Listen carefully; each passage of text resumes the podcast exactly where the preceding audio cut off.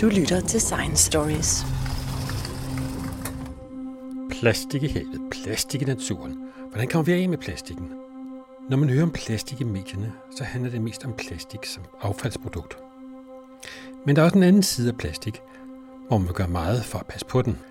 For at høre om den side, jeg er taget ind til Statens Museum for Kunst, for at tale med konservator Louis Cohn og spørge, hvad er det for noget med plastik? Ja, hvad er det for noget? Plastik indgår i rigtig mange kunstværker.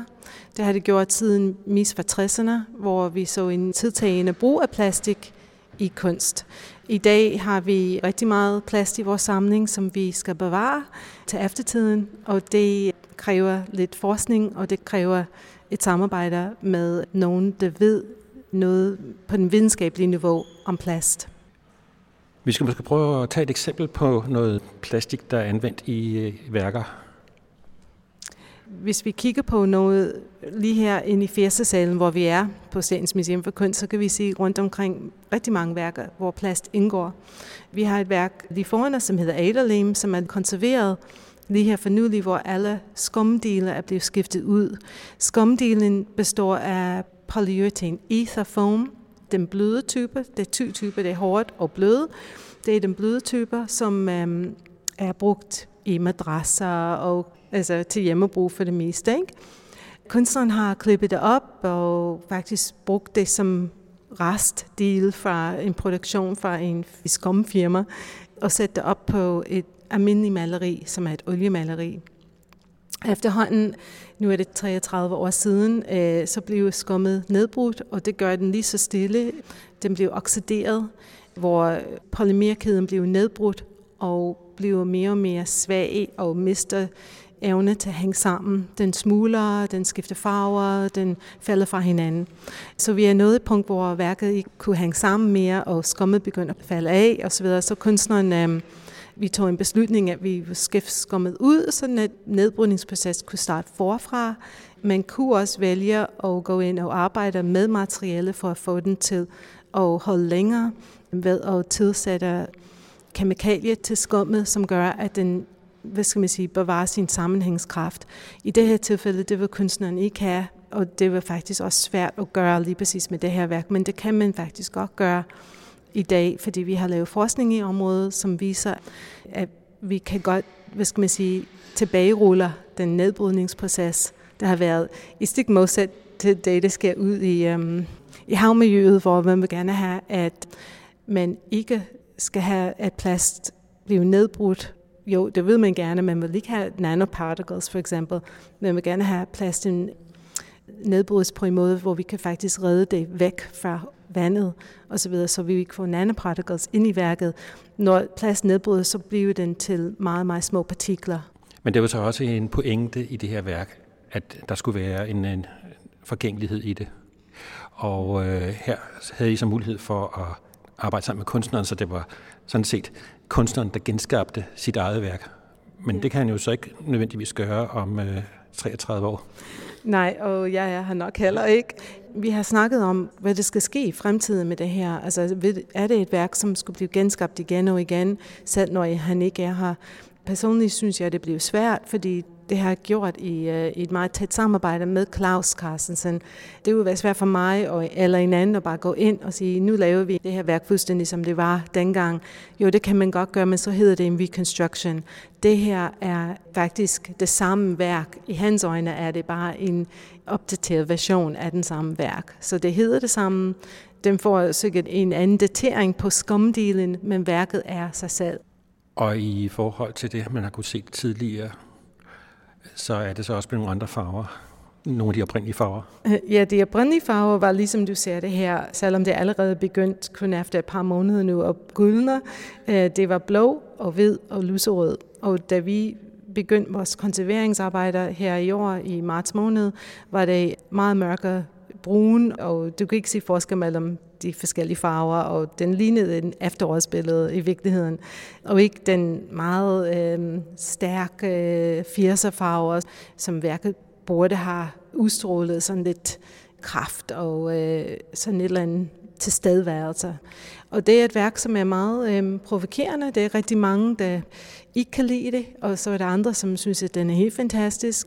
Dronningen vil ikke kigge på den, hun synes, den er grim. Altså, vi har mange, der reagerer voldsomt til det her, men det er også mening med værket. Det er ikke mening, at det skulle se pænt ud. Det er en statement, og det er, at man bruger moderne materialer til at skabe noget, der siger noget om vores samfund i dag, om livet i dag, er noget, vi ser ret tit, når kunstnere vælger at bruge plast, så er det, fordi det er det, der indgår i vores dagligdag, i vores verden. Så øh, man har materialer, som er genkendeligt, og øhm, har også en taktilitet. Du kan mærke, at den er blødt, du kan mærke, at den er hårdt, du ved, hvad det er. Og på den måde, så kommer man ligesom til at tale til beskueren øh, igennem materialet. Der er brugt andet end plast. Der er også brugt noget olie. Ja, ved det her værk, så har kunstneren lavet en traditionel oliemaleri på lærred. Det er det, du ser i baggrunden. Og det har han gjort af flere grunde, men også bare for ligesom at tale ind til den traditionelle maleritradition øhm, med klassisk malerier, olie på lærred. Oven på det har han smurt også værket ind med nogle fedtstof og noget asfaltlak udover det som er skumgummi, som ligger ovenpå også. Ikke? Så han har bygget ovenpå en almindelig klassisk maleri. Hvad er det, man vil gøre, hvis man vil bevare den slags plast? Ikke nødvendigvis det her værk, men i det hele taget når man bevarer plast, så er det vigtigt for det første at finde ud af, hvad det er, du har med at gøre. Hvilken type plast er det? Og det kan du nogle gange se, hvad det er. Nogle gange kan du læse, hvad det er, eller høre, hvad den er ved at banke på den. Men ellers så laver vi nogle tester. Vi bruger nogle analytisk udstyr til at finde ud af, hvad det er for en plast. Det er meget vigtigt, at man ved, hvad det er, fordi alle plasttyper nedbrydes forskellige. Men det er en ting, som genkender nedbrydning af plast næsten over hele linjen, og det er UV-stråling. Altså UV-stråling fra lyset gør, at øhm, plast bliver nedbrudt ret hurtigt. Så bevaringsmæssigt så koncentrerer vi os meget om øh, mængden af lys og hvilken type lys det er, samt klima i det hele taget, temperatur og fugtigheden også påvirker plast meget. Ozon i luften påvirker plast rigtig meget. Så det er nogle klimamæssige tilstand, som vi prøver herinde på museet at kontrollere. Det gælder alle vores værker, men det gælder især plast. Når vi nu står i det her lokale, hvad er det så for nogle påvirkninger, som det kommer ud fra? Det er for meget lys herinde for det første. Det er meget svært at få en lysniveau, som er lav nok til pladsmaterialer. I virkeligheden, så burde de være inde i meget, meget mørke lokaler, meget koldt lokaler, men det kan bare ikke lade sig gøre. Vi skal vise værkerne frem, og man skulle kunne se dem og gå rundt, så øhm, lyset skal ligesom synkes til en niveau, som svarer til, øh, når du udstiller papirværker det er lidt det samme niveau, vi er på, som er en lux, som er vores måling for, når vi registrerer, hvor meget lys der er på et genstand, så måler vi en luxtal.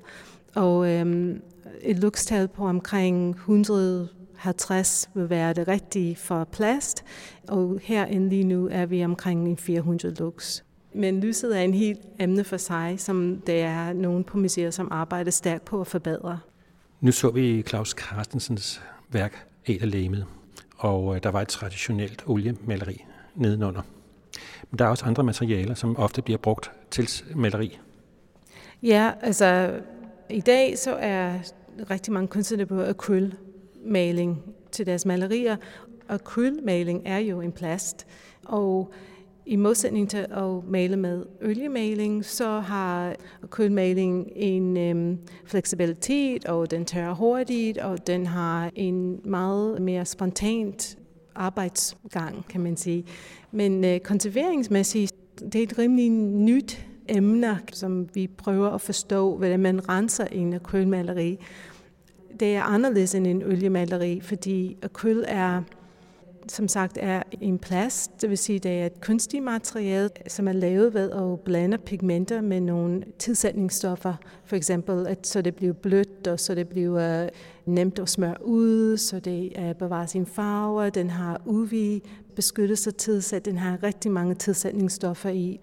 Når den tørrer, så kan den typisk lave nogle af de her tilsætningsstoffer kan ligge sig på overfladen som en film og når du renser det, så fjerner du den film.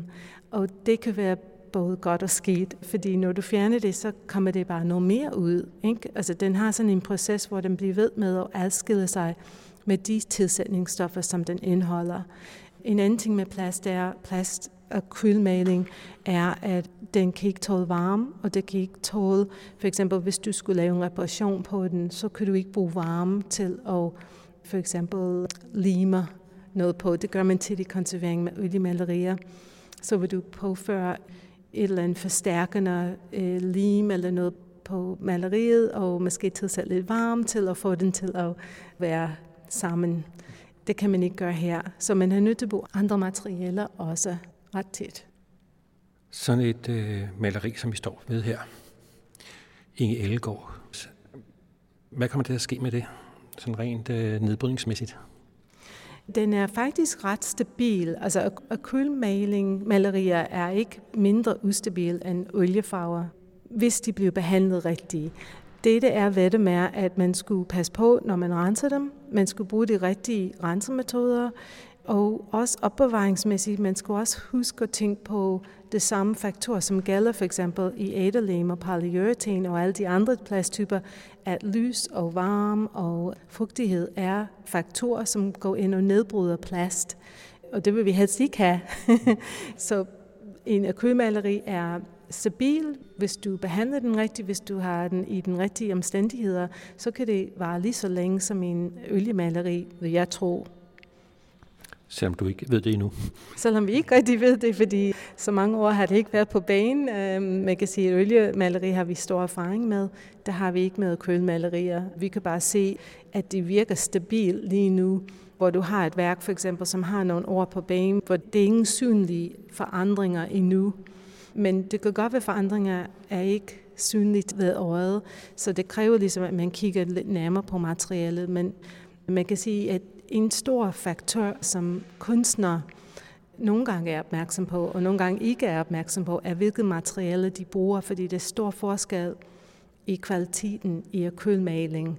Så nogen har pigmenter, som er lystfast, som har en god kvalitet materiale som udgangspunkt. De holder længere, de har en bedre levetid end dem, som er billigere og er fyldt med tilsætningsstoffer. Men det med, at I ikke har den samme erfaring, som man har med de gamle materialer, det gør I også noget ved med noget kunstigt nedbrydning. Ja, vi laver forskningsprojekter omkring moderne materialer for at finde ud af, hvordan tingene nedbrydes, hvad vi kan gøre for at forhindre det, og bare for i det hele taget at forstå materialet bedre. Når det ikke er noget, du kan slå op i en bog og sige, hvordan nedbrydes um, polystyrene eller andre plasttyper, så har man nødt til at forske i det og um, lave prøver på det. Og det gør vi så her i, vi har lavet forskellige forskningsprojekter, som handler om det her om bevaring af plastmateriale. Og så fremskynder I nedbrydningen, så man kan se det lidt hurtigere end bare sidde og vente. Ja, vi har lavet et stort forskningsprojekt omkring polyurethane i forbindelse med øh, udskiftning af skummet med aderlame, hvor vi har lavet kunstig aldning på polyurethane for at se, hvordan den nedbrydes ved tiden, men også så vi har nogle prøvematerialer, så vi kan teste, som vi kan tilsætte konsolideringsmidler, som vi kan lave forskellige stykprøver på og øh, skære op og tilsætte forskellige konserveringsmidler for at se, hvordan den reagerer og blive fotograferet øh, under mikroskopet i en hav af forskellige analytiske udstyr. Så i praksis, så kan I lave en øh, konservering, og så kan I se, hvordan det ville have set ud om 50 år. Ja, det er det, vi prøver på. Altså kunstig aldning er en god måde at gøre det på. Det vil aldrig være det samme som en naturlig aldningsproces. Du kan fremskyde processen, men i virkeligheden så er det det, som er meget værdifuldt for os, er værker og genstande, som har forældet naturligt, fordi det kan du bedre se, hvad det faktisk sker. Skulpturer kan også være lavet af noget plastmateriale. Det kan det nemlig. Det er rigtig mange kunstnere, som bruger glass fiber reinforced polyester. Det har ikke en rigtig god dansk oversættelse. Det hedder bare glass fiber reinforced polyester. Og det, det er, er polyester, som er en plastmateriale, som i det her tilfælde er som en resin, det vil sige, det flyder i flydende tilstand. Når du kombinerer det med glasfiber, så får du en meget stærk og meget fleksibelt eller formmæssigt fleksibelt substans, som du kan støbe og lave alt mulige former af. Altså det er også faktisk det, de bruger til at lave både og andre designmøbler især, og, og kunstnere har brugt det her materiale i meget lang tid, i mange, mange år nu. Og det er rimelig stabilt indtil det øjeblik, den går i stykker. Øh, og det er nemlig, fordi det er meget svært at reparere en glasfiber kunstværk, ligesom det er svært at reparere en båd.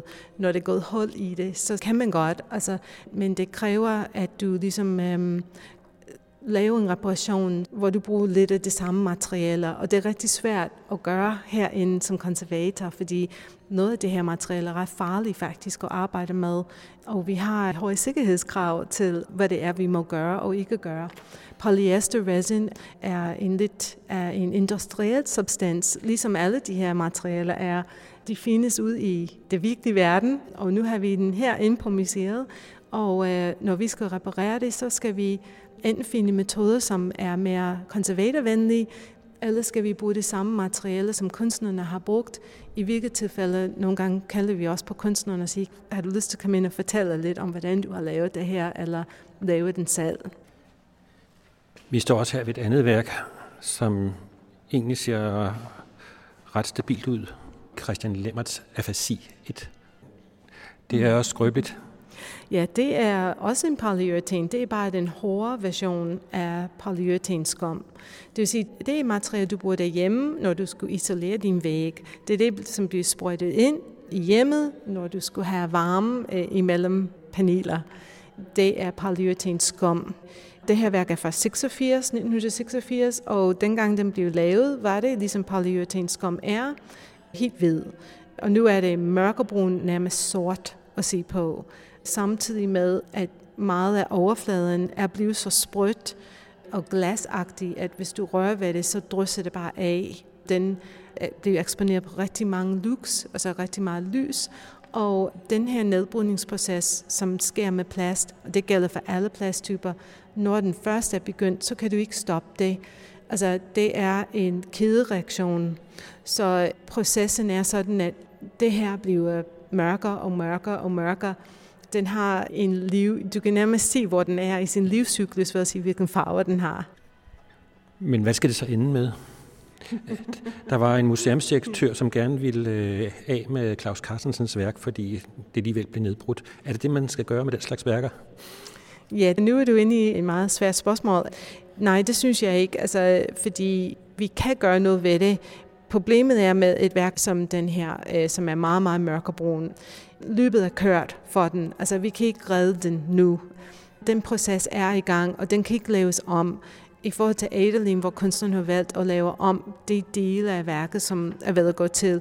Det her værk er et ekspressivt værk, som er meget personligt for kunstnerens hånd. Den har en lidt anden karakter. Hvis du tænker på værker, hvor man siger, ej, skal vi overhovedet købe plastmateriale? Hvor længe kan vi have den i vores samling osv.?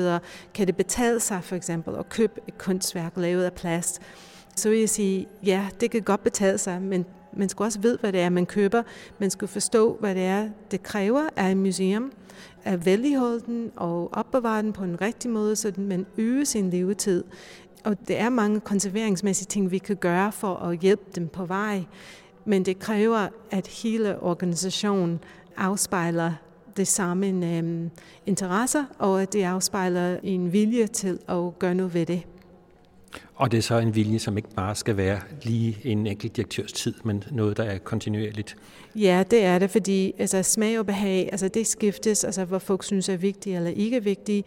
Så det er ikke det, der skulle bestemme, hvorvidt et værk skal overleve eller ej. Vores arbejde er noget, som er meget fremtidsorienteret, og øh, bevaring er jo det, at vi prøver at behandle alting ens eller lige, øh, og sige, at prøver ikke at lave en vurdering af det her mere værd end anden, selvom det er nogle ting i samlingen, som er IMB-værker, som er værker af indestående national betydning, ligesom Adderlame er, hvor man har en ekstra forpligtelse til at bevare det, selvom bevaring er i sig selv en rigtig svært og i nogle tilfælde uopnåelige mål. Noget vi også kender fra det hjemlige, det er PVC, og det indgår også i værker.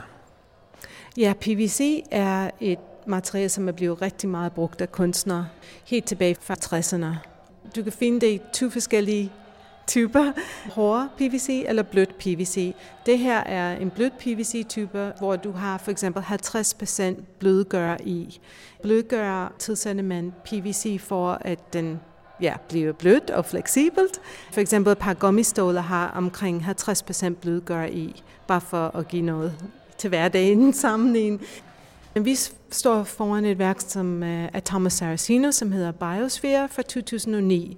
Og den er lavet af blødt PVC, som er spændt som er sådan en PVC-bolde, som er ind i en, øh, med nogle net omkring sig, som bliver spændt ud. Og øhm, han lavede de her biosfærer, som er en slags alternativ måde at leve på. Altså det, det er endelig lavet som nogle gange med planter i, hvor man kan, kan bo ind i dem, altså som sådan, ikke? Sådan en fremtidsby.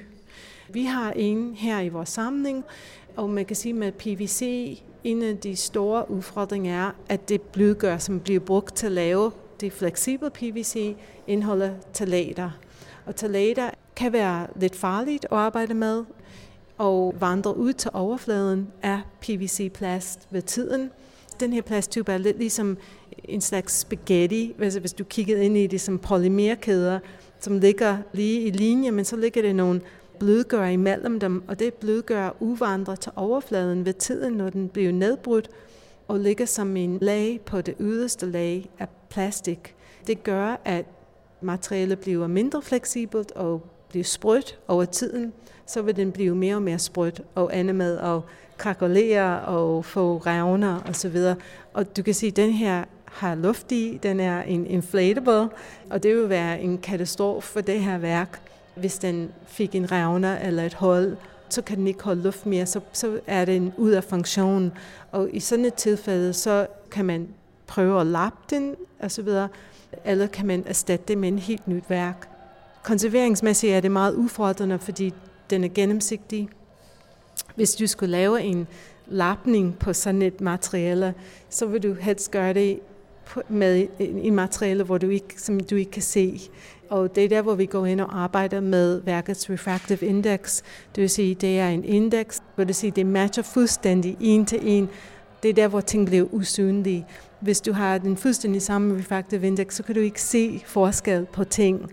Og hvis du har en refractive index, som er anderledes, så vil du kunne se en reparation, for eksempel en limning osv. Så, så vi prøver i det her tilfælde at matche refractive index så meget som muligt, så du ikke forstyrrer udtrykket af værket.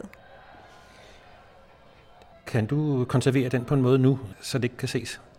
Både ja og nej. Jeg kan godt. Jeg kan godt lave en reparation på den, hvis jeg bruger den samme plast. Hvis jeg bruger en PVC-plast, som har den samme refractive index som det her, så kan jeg faktisk godt lave en reparation, som bliver mindre synlig. Men 100% usynlig bliver det ikke, fordi lige så snart som du bryder sådan et overflade, så kommer det en kant på. Og lige meget hvad jeg gør, så vil den kant altid være der. Og lige så snart som du bryder det her materiale, så begynder den også at nedbryde i det kantområde, hvor ild og hvor lyset kommer ind. Det er det, der er med plast, er, den er lynhurtig til at reagere til sine omgivelser. Så en lille revne kan blive til en meget stor revne meget hurtigt. Hvis du står med en kunstgenstand af plast, og laver en analyse af den, så må det jo så også være et ændret materiale, at der er sket nogle kemiske ændringer. Skal man egentlig ikke helst finde ud af, hvad det er for et materiale, før det er ændret? Ja, vi vil helst gerne vide, hvad det er for nogle plast, vi har i vores samling, inden det går galt. Fordi det er også nogle forudsætninger for, ligesom, hvor meget lys den kan tåle, og, eller hvor længe det må gerne blive i øh, udstillet før den skal ned i mørket øh, og hvile sig lidt. Det er ikke altid muligt at lave analyser på alt, vi har i vores samling, øh, og mange gange kan du se det på værket, at du ved, hvad det er for en plads, fordi det er meget tydeligt, hvad det er. Hvis det ikke er tydeligt, så vil vi helst gerne have den analyseret. Det er med at give værkerne pause og sætte dem væk. Hvad er det, der foregår der så? Stopper nedbrydning, eller hvad sker der? Den stopper aldrig. Altså nedbrydning er noget, som sker hele tiden, både i os og i værker og i det hele taget i verden. Men det vi kan gøre, er, at vi gør det mere langsomt, så vi kan gøre, at den For eksempel, hvis du kontrollerer lys og temperatur, du kan få værket til at øge værkets levetid med 200 år, for eksempel med at skue på nogle parametre. Og det er faktisk nogle meget nøjagtige tabeller, du kan kigge på og se ved at nedsynke temperaturen til for eksempel 12 grader, og i mørket, så kan du, bestage et fotografi, få den et øget levetid for 300 år, for eksempel. Det er bare en eksempel. Men øhm, det, det er bare for at sige, at øhm, afhængig af temperaturen og mængden af lys, så kan du skrue op og ned på de her parametre, og med faktisk meget nøjagtig præcision ved, hvor længe et materiale vil holde. Så står vi ved en øh, kunstgenstand, som øh, mange vil kende. Ja, vi står i et værk af Claus Teil Jacobsen, som hedder Uden titel, Flamingoplade, Havestål, Mælkekasser, og den er fra 2013 det er jo en almindelig havestol, sådan en plaststol, som du har ude i din have. Og den står ovenpå en flamingoplade, som er ikke en rigtig flamingoplade, med en støbt flamingoplade i beton. Så det ligner flamingo, men det er det ikke.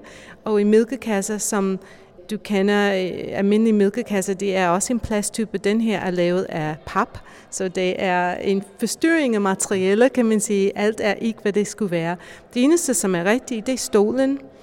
Det er en plaststol, øh, som er lavet af polystyrene, som er en plasttype, som er meget almindelig i hverdags materialer. Altså, den er brugt i mange dagligdags materialer, også især ligesom ting, som du finder rundt i huset, som du bruger sådan almindelige genstande. Og en havestol er en af dem. Polystyrene har den egenskab, at den er rimelig stabil som en plast, men øh, den har det ved at gå i stykker. Den er meget sprødt, den har ikke så meget fleksibilitet i sig, og den går nemt bare sådan, den knækker. Og hvis den går i stykker, så er det rigtig svært at reparere faktisk. Så det er ikke et plads, som man kan nemt sætte sammen igen, eller lime sammen igen. Men det sjove er, at det her almindelige havestol, som vi har i vores samling. Nu er det blevet til kunstværk, og nu er det bare sådan en øhm, stol, som vi skal passe meget på osv. Hvis det sker noget ved den, du kan spørge, ligesom, jamen, kan man ikke bare købe en ny plaststol og erstatter den her plaststol med det, eller skal vi holde fast i den her oprindelige stol, selvom de er lavet i 100.000 eksemplarer. Alle kender de her fra deres egen haver. Det vil jeg sige, at det er kunstneren for eksempel, som kunne bestemme, hvis han, han synes, at vi skal have en ny stol eller ej. Jeg kan godt bevare den her stol et godt stykke af vejen, også fordi den er rimelig stabil. Men mindre der kommer nogen og sidder sig i den, så kan det godt være, at det går galt. Men om 100 år, så er det jo ikke en mulighed at finde en tilsvarende stol formodentlig. Mm, det er rigtigt. Om 100 år, så er det helt klart øh, et problem. Jeg ved faktisk ikke, hvis den stol er her om 100 år. Jeg tror, dele af den er her, men jeg vil mene, at øhm, den vil begynde en nedbrydningsproces, selvom den er langsommere end det, vi har set i Adlerheim, som er en meget hurtig nedbrydningsproces, hvor det går ligesom 30 år, så er værket færdigt. Det her kan sagtens holde længere, men det er ikke sikkert, at den ser ud, som det gør i dag. Så den udtryk, at den er et moderne værk, hvad skal man sige, det er et værk, som skulle signalere, her er jeg i min have, jeg sidder mig ned her, den værdi i forhold til, hvad den siger, rent kulturelt, kan være væk, eller i hvert fald mistet i forhold til nedbrydning af materialer. Hvad er det, du kan gøre for ikke at få den nedbrudt? Det er ikke så meget, jeg kan gøre, men lige præcis det her, ligesom de andre værker, det eneste, jeg kan gøre, er at øh, beskytte den måde, at den får øh, ikke så meget lys, og at den ikke bliver eksponeret for længe, at den ligesom bliver sat i opbevaring i regelmæssigt, så at den kommer ned i mørket, at den bliver opbevaret i kølige osv. Det er det eneste i virkeligheden, jeg kan gøre lige nu. Det er nogle gange, hvor vi arbejder med plastmateriale, hvor du kan tilsætte eller smøre den ind i en slags solcreme. Ligesom når vi går ud i solen, så vil vi ikke blive brændt af solen, så har vi øh, UV-beskyttelse. Det er lidt det samme, vi kan gøre med vores kunstværker. Så det snakker vi også meget om og lave forskning i, hvordan vi kan påføre for eksempel en film. Du vil ikke kunne se det, men det vil ligesom bekæmpe UV-strålinger. Alle plastmaterialer har UV-beskyttelse ind i det som en tilsætningsstof. men den udløber efter cirka fem år. Så er den brugt op. Den har et levetid, ligesom tilsætningsstoffer har i det hele taget, så har UV-beskyttelse også et levetid. Men det kan vi påføre igen, men det bliver som en lag på det genstand, man har. I plastmaterialer er der så også en indbygget kunstig forældelse fra industriens side? Det kan du tro. Det er et stort problem. Kunstværker lavet af plast, det var aldrig meningen, at det skal blive brugt til det her formål.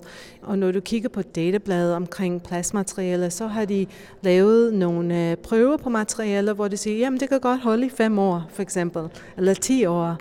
Men det er aldrig meningen, at det skal holde i 100 år, eller 200 år, eller 500 år. Den indbyggede nedbrydning er så, at produkter går hurtigere tid, så folk vil købe flere produkter. Det har man set fra alt fra nylonstrømper til skål, du køber i supermarkedet. Den viden, der skal til for, at ting kan holde længere, er der, men de vælger bare ikke at bruge den, fordi de vil gerne sælge deres produkter, det er klart. Den viden om, hvordan man kan få tingene til at blive nedbrudt, som industrien har, er det så også en, I kan bruge modsat til at få noget bevarelse af det? Altså ikke rigtigt, fordi de arbejder med nogle helt andre parametre. Når de tester, så er det på øh, helt nye materialer, så er der også ting, som bliver brugt efter vejledning. Når vi arbejder med kunstnerens værker, så er det typisk ting, som er blevet forandret, som er blevet brugt på en anderledes måde, end det, som industrien har tænkt, at den skal bruges til. Så databladene bliver jo ligesom ugyldige i det øjeblik, hvor du ikke anvender produktet, som den er tænkt. Vi har snakket om skulpturer, vi har snakket om malerier, men øh, der er også nogle andre steder, hvor vi kommer til at se noget plast. Ja, det er det. Vi ser meget plast i fotografier og i vores digital media, vores time-based media samling. Her kigger vi på et værk af en hel masse små fotografier af Henrik Olsen, som hedder Lack of Information fra 2001. Hvis vi kigger på fotografi som emner, så består fotografi af flere lag, hvor en af dem er en plastlag. Den plastlag er meget sensitiv, og det er den film, man kan sige, som danner den øverste lag i en fotografi. Den kan blive ridset, den kan øh, skære mange ting med det, men de er lige så sensible til lyspåvirkning, som alle andre plastgenstande er. Muligvis også endnu mere udsat, fordi de er så tynd i materialet. Det er så tyndt et lag i vores time-based media samling, det vil sige videokunst og lydbånd osv., vi har et lignende problem med et øh, media, som er den media, som bærer værket, er film. Og film består også af et plastmateriale, og det har en nedbrydning, som er meget farlig, fordi du kan miste alt det information, du har på den bånd, du har, hvis den begynder at nedbryde. Så de har også en meget farlige øh, liv. Altså, lige meget hvor du er, men inde på museum, så prøver vi at kontrollere deres temperatur især, som gør, at materialet nedbrydes hurtigere, hvis det bliver for varmt, for eksempel. Nogle steder, der er løsning så at digitalisere det. Er det en god nok løsning for en konservator? Mm. Jamen, vi har digitaliseret hele vores time-based media samling af samme grund. Vi kan ikke vente til tingene bare går til, så vi har været meget proaktive, ligesom alle museer burde være eller gøre, og få alle vores medieværker digitaliseret, sådan at den oprindelige værk, som stadigvæk består af plast og er film og andre ting, bliver opbevaret på vores magasin, kølig og i mørket. På den måde så bevarer vi vores originale materialer men man kan sige, at værket øh, lever videre i den digital form på server og bliver til filer. Og det er en proces, som har sine egne problematikker i forbindelse med det, fordi hvor længe lever den filtyper igen og igen. Man skal ligesom hele tiden opdatere værket. Men når man kommer bort fra den oprindelige materiale, så har du på en måde befriet værket fra den skæbner, som er, at de her bånd og filmtyper, de går til, de går i stykker, og de nedbrydes, og det kan man ikke gøre så meget ved, udover at du sætter den ind i en dybfryser og håber for det bedste. Vi står ved et værk af Astrid Svengren fra 2017. Er det et, du får problemer med? Ja, det tror jeg, jeg får problemer med, fordi det består af mange forskellige arter materialer, som alle sammen har en øh, flygtighed som, fordi de består af gummi og plastmaterialer, meget tynd og meget blandede materialer, som er svært at behandle, fordi det er ikke bare en ren produkt, det er en blandingsmateriale. Ikke? Så bevaring af sådan noget er meget svært, fordi den, for eksempel med den her, hvor du har et stykke plast, som er monteret på et øh, træplade og behandlet med noget oveni og bemalet osv., så, videre, så kan du ikke bare tage det af. Altså, du, du kan ikke adskille de her ting og behandle det. Det er rigtig svært i hvert fald at gøre. Så ja, jeg forventer, at det bedste, vi kan gøre med det her værk, er at tage den ned fra udstillingen en gang imellem og lade den hvile til at forlænge dens levetid. Det tror jeg. Den har også nogle gummibånd her, som hænger, som er sådan lidt rågummi. Det har en utrolig kort levetid. Det er muligt, at vi kunne få nogle erstatningsmateriale af kunstneren, så vi kan ligesom sige, når den her begynder at gå til, så får vi noget nyt, som vi kan bruge i stedet for. Det er bare noget, man køber i en butik. Det er der kunstværket ligger i, den måde, hun bygger værket op og laver det til en slags installation med mange forskellige elementer. Hvordan vil du finde ud af, hvad det er for noget materiale, som vi har med at gøre her? Jamen, det kan man gøre ved at tage en prøve af den og sende den til at blive analyseret. Øh, vi bruger noget, som hedder FTIR, som er en analytisk metode, som kan give en pegning på, hvad det er for et materiale, man har med at gøre. I det her tilfælde, hvor du har en plasttype, som er lidt smurt ind i noget andet, så kan de to materialer i kombination med hinanden gør det svært ved at sige, hvad det er lige præcis, du har med at gøre, fordi du kan ikke begynde at adskille dem. Hvis det er ligesom noget, du smører på en overflade, så skal du ligesom kunne adskille de to materialer fra hinanden for at se, hvad det er. Du kan få måske nogle pilemærker til, hvad det er, hvor vi er henne, men du får ikke en ren resultat, og det, det er meget karakteristisk for mange kunstværker i dag, hvor du har et kunstværk, hvor du har flere materialer, som er blandet sammen, hvor du ikke kan adskille dem fra hinanden. De er også måske smeltet lidt på en måde ind i hinanden, og øhm, når du behandler det, så behandler du flere ting på en gang. Nogle gange så tænker man, hvad er den mest sårbare materiale i det her sammensætning. Det er den, jeg vil prøve at beskytte. Men skal bare passe på, at det, du gør, ikke påvirker de andre materialer.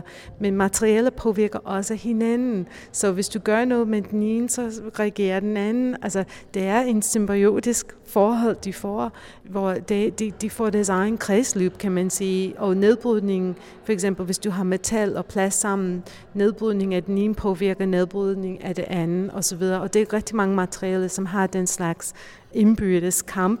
I konserveringsverdenen så hedder det inherent vice, som på dansk vil hedde et eller andet som indbyrdes besværligheder, eller et eller andet.